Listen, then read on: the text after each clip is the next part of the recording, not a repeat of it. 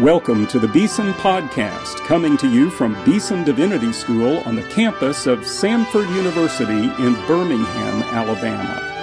Now, your host, Timothy George.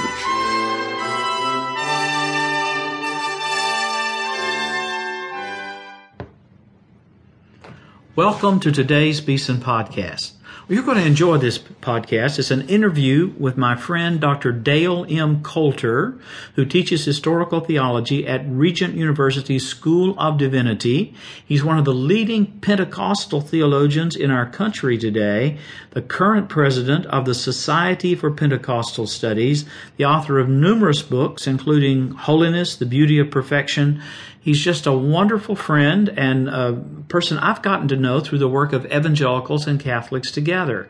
And I thought, you know, we ought to have a discussion on the Beeson podcast about Pentecostalism. One of the great uh, ascendant forces, I think we could say, in the world Christian movement today. And who better to talk about that than uh, Dr. Dale Coulter? So, Dale, welcome to the Beeson podcast. Thank you, Timothy. It's really good to be here with you and to be part of the Beeson community for the next few minutes. Now, I know you visited Beeson uh, Divinity School some time ago with some students that you brought by on a, a study tour, and there you saw in our dome the great figure William J. Seymour, who reminds us that there were very important Pentecostal Christians that we ought to know about. So, for listeners who may have heard of Pentecostalism or maybe have known Pentecostal Christians, how could you not? uh, tell us what is Pentecostalism? Well, the best way of answering that question is just to to situate Pentecostalism historically, and uh, this may help some of your listeners. So, Pentecostalism really is a movement that emerged out of the holiness movement from the late 1800s. And there were two sides, two wings to the holiness movement. One is, of course, the Reformed Baptist wing. D.L. Moody would be a good example of someone in that wing, and that Congregationalists, Baptists, Northern Baptists, and uh, Presbyterians, others occupied that. And then the other was the Wesleyan wing. And you had the national camp meetings for the promotion of holiness. Phoebe Palmer would be a good hmm. example mm. of, of a person in that wing. Or another person is W.B. Godbey from Kentucky. So um, Pentecostalism emerged in 1906 really as uh, an extension of that particular movement. And uh, so you had um, some denominations, like my own Church of God, Cleveland, Tennessee, that began as holiness denominations and then became Pentecostal after the Azusa Street revival broke out in 1906. And Azusa Street is what we associate with uh, William J. Seymour. That is correct.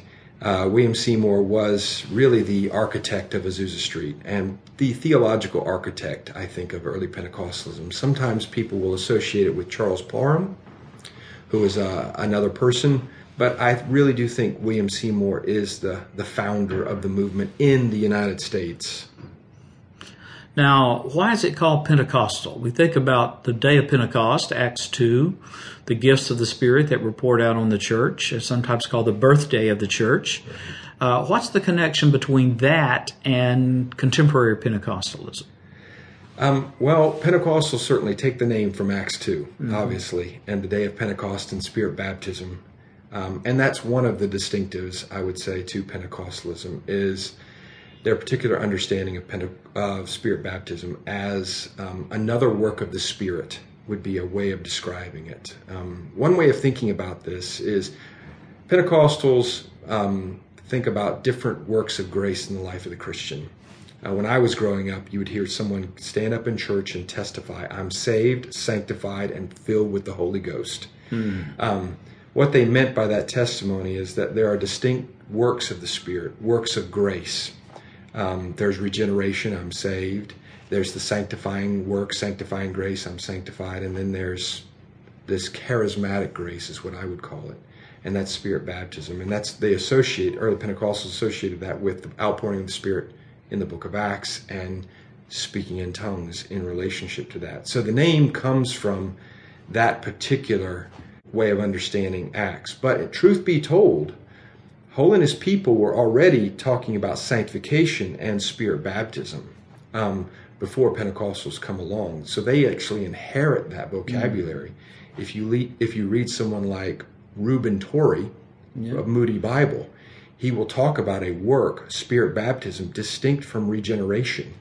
And uh, that's because he was part of the holiness movement. Now, he did not become Pentecostal and didn't like Pentecostals terribly, um, but uh, he certainly associated this ongoing sanctifying grace, the sanctifying work of the Spirit, this deeper life with spirit baptism. And Pentecostals just sort of modified that ever so slightly as not being associated with a sanctifying grace, but being associated with charismatic grace.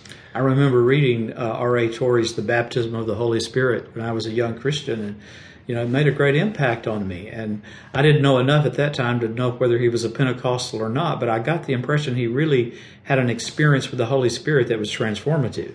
That's right. And he comes from, he was a Congregationalist, of course, as you know, and comes from that um, Reformed Baptist Congregationalist wing uh, along with D.L. Moody, who also held that there was a deepening work. And so you could call they could you could call them Keswick because they're associated with the Keswick movement in England. But the whole point is that there is a deeper immersion into the spiritual life, and spirit baptism is the vehicle by which one engages in that, or one enters that deeper immersion. And so that was a that was a shared sort of idea in the holiness movement. And as I said, Pentecostals adopted and modified that ever so slightly. Say a little bit about race and racism, if you will, mm. in the world Pentecostal movement today.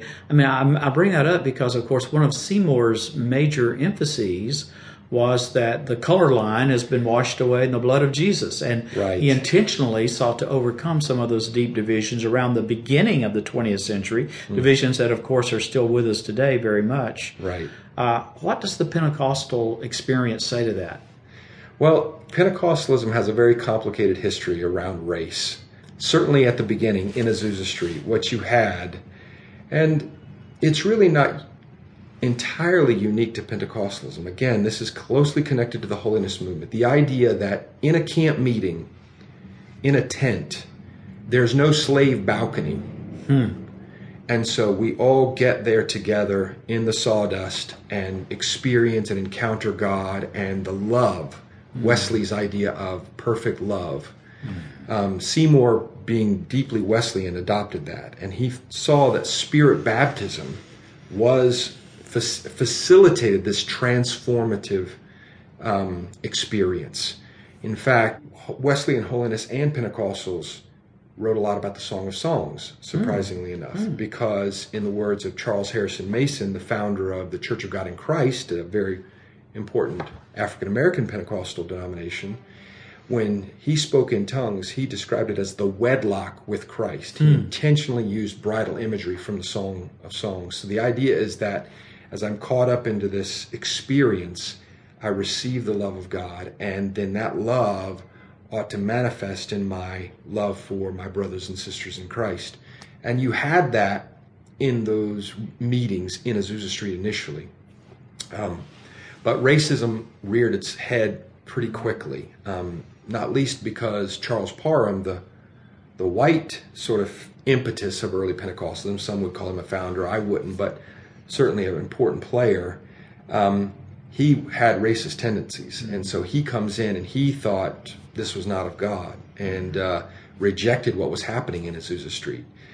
And so you see that sort of complicated racial history um, replicating itself in Pentecostalism, and you have the Church of God in Christ, an African American body that forms. You have the Assemblies of God, which largely becomes white. There's the Latino presence there in early Pentecostalism, but some of it goes AG, but sometimes it goes into what you could call oneness Pentecostalism. So uh, Pentecostals did not, I, I would say, fully live up to what happened racially in those early meetings where you did have an interracial mixing going on.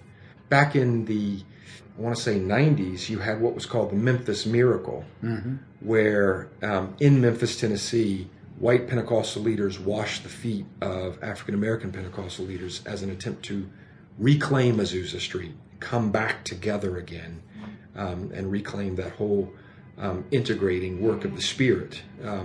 So it's complicated. Um, ideally, that's what um, uh, an experience with the Spirit is supposed to do for you. Yes. But yeah. you know, in the aftermath, it doesn't always work. Sometimes old prejudices Yeah. creep back in. And that's certainly not unique to Pentecostalism. Baptist, Methodist, we could all tell these stories a little differently because our histories are different. But Right. on this point, uh, there is a call to repentance that we all need to hear and to heed.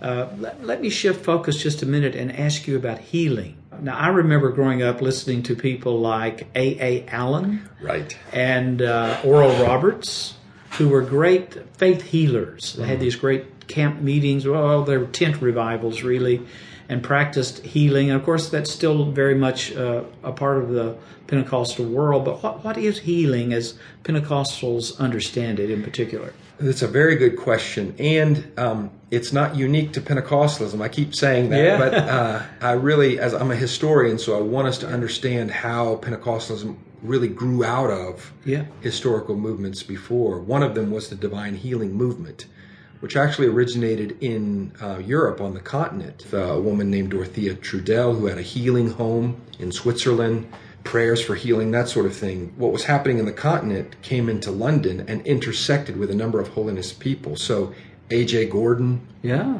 he became a real advocate of divine healing, wrote a book on healing. And Gordon, the, uh, for whom Gordon Conwell is, is named in part.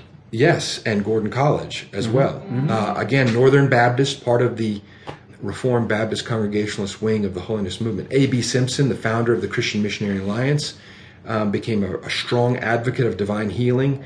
The idea that healing is provided in the atoning work of Christ.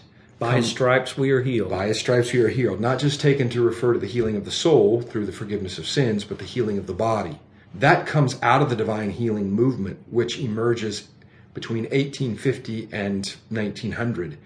Pentecostals adopt that and uh, certainly apply it. And uh, uh, prayers for healing are regularly part of uh, the Pentecostal ethos um, and are seen to be part of the understanding of salvation. Pentecostals think of salvation in a holistic way that when God saves, He saves us body and soul, and that divine healing of the body anticipates the, the resurrection. Not that, and this is where you can it can get complicated because among healing evangelists, you can get into name it, claim it, and that sort of thing, where uh, it can see, be seen as a sign that you don't have enough faith if you're praying a prayer and you're not being healed and that sort of thing. That's not the case with all forms of Pentecostalism, but that certainly is one what I would consider error that manifested itself. But the basic idea is that God wants to save all of us, and salvation is not reducible to the cross. It's the cross and the resurrection and the ascension, and it is the transformation of the full person. And so divine healing anticipates that final and full transformation. So we ought to always pray for it. If I were to put this into the Pentecostal understanding of grace, I would say this. Pentecostals basically think that, and this is, I think, a very medieval way of thinking. Grace comes to us in multiple ways, and we have we can put adjectives on it to describe it. There's regenerating grace, which transforms the soul initially. There's sanctifying grace, through which holiness is formed. There's charismatic grace for mission and gifts. There's healing grace. So there are all these ways in which the grace of God comes. In the medieval context, sacraments would be vehicles of all those different hmm. ways of thinking about grace. Pentecostals are not sacramental entirely yet, but they are moving in that direction with these different ways in which the grace of God manifests itself in our lives. I wish to say a little bit more about that because this growing sacramentalism is something that I would say also characterizes a, an important stream of the Baptist movement as hmm. well and other Reformed movements as well. A reaction almost against a kind of bare symbolic, bare nude symbol uh, understanding that sometimes maybe wrongly or rightly has been attributed to Zwingli in the Reformation. Right. So where's this coming from and what, how's it taking root in the life of Pentecostal churches? So Pentecostals um, inherited a memorial view. M- many of them came out of Baptist churches. Um, Charles Harrison Mason the founder of the Church of God in Christ, was part of the National Baptist Church when it was founded in 1896. And then he had a holiness experience and came out of that. Richard Spurling, which is one of the founders of the Church of God, was part of a landmark Baptist movement, which is one of those movements that actually contributed to the Southern Baptist Convention, as you know better than I do. Mm-hmm. Um, so the memorial view really comes into early Pentecostalism there, and of course, um, some Pentecostals were Quakers, which is would even be farther removed. But Pentecostals have what you could call an enchanted view of the world, which is to say that there's a theology of divine immanence. The Holy Spirit is the immanent part of the Trinity at work within the structures of the world. And creation itself mediates God in all kinds of ways.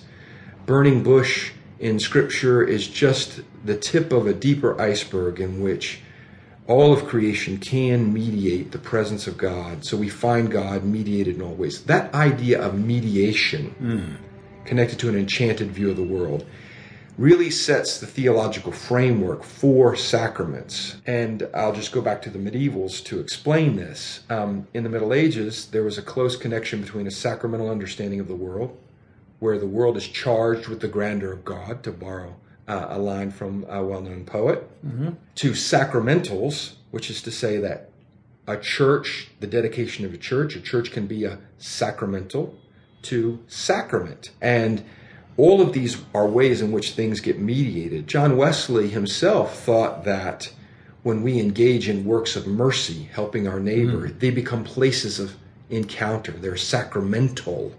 Um, they're not sacraments. Pentecostals really have inherited that and sort of operate that way. What they have not fully done is move totally to sacrament yet. But just like what happened in my church this past Sunday, we were taking the Lord's Supper, and our pastor said, This is a healing meal. Mm. If you need bodily healing right now as we participate in the supper, pray for healing. Mm. It'll come to you through this. Mm. The idea is that the bread and the wine, or the non alcoholic wine, I should say, mediate the presence of Christ through the Holy Spirit. So it's very much approaching what I would consider a reformed understanding of the sacrament. Not full physical presence as a Lutheran or Catholic, but very much a Reformed understanding, which I would think is where Baptists probably are moving. Yeah, yeah, absolutely. Let me shift again and ask you about the role of women in Pentecostalism. One of the distinctive features I remember growing up uh, among Pentecostal churches was the fact that women preachers were not that uncommon. Mm. What's the situation today, and why is that the case? Yes my great aunt Emma was um, a preacher of the gospel, licensed and uh, you know preached. Went around with her husband. She, it was a husband-wife team, and so I grew up with that, inherited that. The role of women uh, within Pentecostalism is really something they inherited from the Methodist movement. Um, and it really is a manifestation of the desire of evangelicals that are revivalist in orientation to maximize lay participation. Wesley, in particular, wanted to maximize lay participation. So you had the rise of the lay minister, mm-hmm. someone who was authorized to preach and teach, maybe, but not to perform the sacraments and that sort of thing. Um, these these exhorters, as it were. That really Wesley that originates with Wesley. It comes into Methodism, and out of that you get someone like Phoebe Palmer mm-hmm. writing a book called The Promise of the Father in the 1850s, in which she says, "Well, given Pentecost." The promise of the Father that the Spirit will be poured out on sons and daughters, and they will all prophesy. Women should preach and teach. And Phoebe Palmer, of course, was a preacher and a teacher. That comes into Pentecostalism. Um, that idea that women are called to preach and teach and proclaim the gospel. And you get someone like Aimee Semple McPherson, who is the founder of the Foursquare Gospel Church, which is one of the main Pentecostal denominations in the United States, and she's not the only woman who founded a denomination. So um, Pentecostals sort of inherited this Methodist Wesleyan view that women ought to be preaching and teaching, and and uh, that naturally moved into sacraments because mm-hmm. with a low view of sacraments, the primary task of the minister is to preach. Mm-hmm. So this is how women can become pastors because this is the primary uh, goal. Today, it's a complicated scene. You have groups like the Assemblies of God, where women can be fully ordained at all levels pastor, all of that. Uh, Foursquare Gospel Church, of course, that is the case as well. In my own denomination, the Church of God, women can re- achieve the second level of licensure, which entitles them to pastor, to perform the sacraments, but they can't hit the final level, which means they technically can't become bishops, administrative bishops. It's a position that Church of England used to have, mm-hmm, um, mm-hmm. where you could have women priests, but not women. Until quite recently. Until quite recently, mm-hmm. that's right. So um, that's where uh, my own denomination is the Church of God in Christ. You women cannot be ordained at all. So Pentecostals are kind of all over the map on that question, but by and large, most of the movement agrees that women can be evangelists, can preach, can teach, can proclaim, can pastor, that sort of thing. Even in my own denomination, that is the case. Uh, we're almost out of time, but I, I, wanted to ask you to comment a little bit about the amazing spread of Pentecostalism, not only in North America, but really all around the world in various forms. And it seems to me that it's a vibrant, uh, kind of dynamic mm. form of the Christian message uh, and one that particularly uh, we in North America maybe are not as aware of as we ought to be. Say a little bit about uh, African, Latin American Pentecostalism, mm. Asian Pentecostalism. It is a worldwide phenomenon. Yes, it is uh, growing um, considerably. And when they count the numbers, they um, they'll use terms like renewalist now as opposed to just Pentecostal because those numbers would include charismatic Catholics, things like that. So mm-hmm. when when you see the big numbers, 600 million, something like that globally, you have to recognize that it will include charismatic Catholics and others in that mix. But still, if you just even think of those Pentecostals associated with Pentecostal World Fellowship, um, we're we're talking about very large numbers uh, of Christians. So historians have debated how all this happens, but there are some key things to keep in mind. One is the rise of the pro- the global Protestant healing movement, and the British Empire is what allowed that to happen. It was really through the networks that the British Empire supplied hmm. that you had not just simply Pentecostals, but Baptists, Methodists, Presbyterians. All of them used those links, going to India, these places where the British Empire was established. So Pentecostals utilized that. And most of that was what I would call nonconformist Christianity. By nonconformist, I mean it wasn't establishment Christianity like the Church of England would be establishment or like Lutheran in Germany. No, it was Baptist, it was Methodist in the United States is non is is nonconformist. It's so Pentecostals utilize that. That's one. Number two, at the turn of the 20th century, there were multiple revivals that were breaking out in different parts of the world. So Azusa Street is is just one of several. Hmm. Um, there's a revival. There was a revival in Pyongyang. Hmm. Um, there was uh, a revival in Chile. Um, there was a revival in India with, associated with Pandita Ramabai in the Mukti mission there. And so these revivals broke out and in connection to spirit baptism. And what connected them all was the networks that this global Protestant missionary movement had already established. Mm. Um, because these people weren't didn't start off Pentecostal; they became that after these revivals broke out. So they so these different revival centers suddenly connected to the networks allowed people to move along these networks.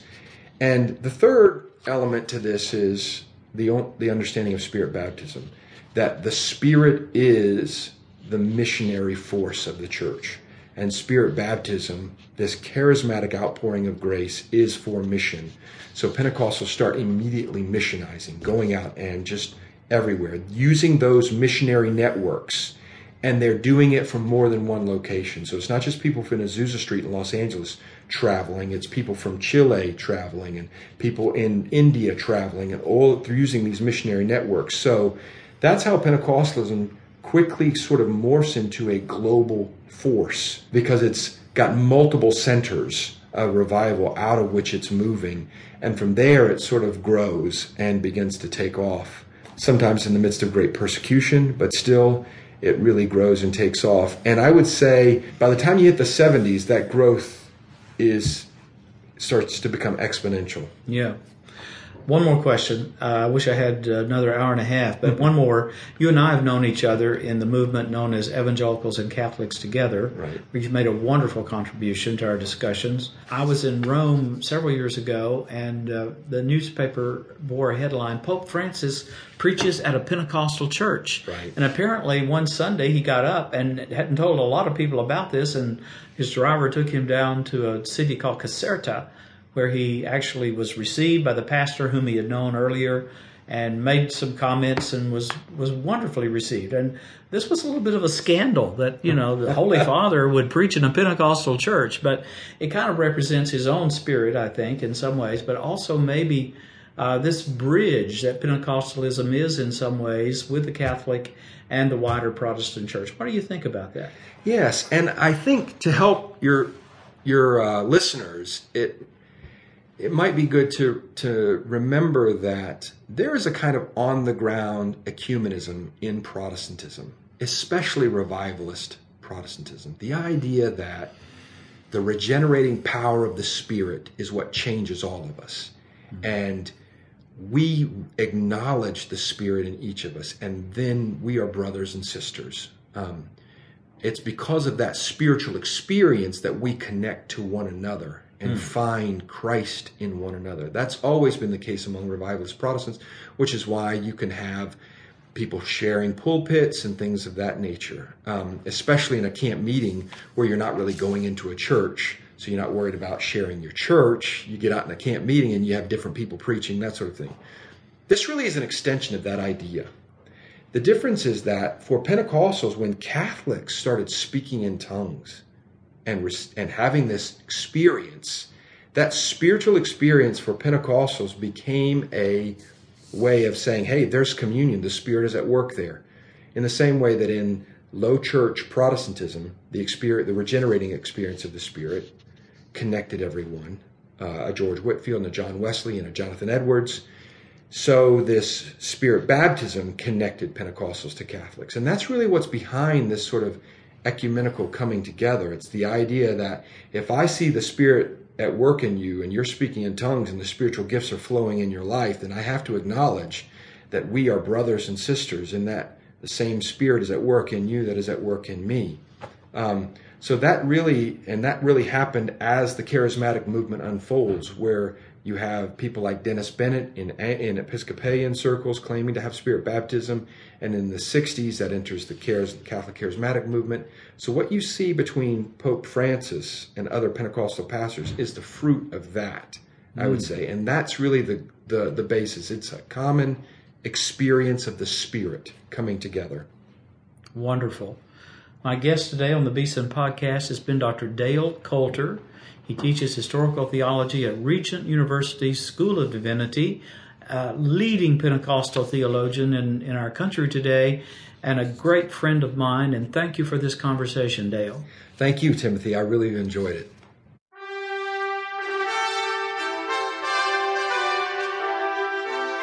You've been listening to the Beeson Podcast with host Timothy George. You can subscribe to the Beeson Podcast at our website, BeesonDivinity.com. Beeson Divinity School is an interdenominational evangelical divinity school training men and women in the service of Jesus Christ. We pray that this podcast will aid and encourage your work, and we hope you will listen to each upcoming edition of the Beeson Podcast.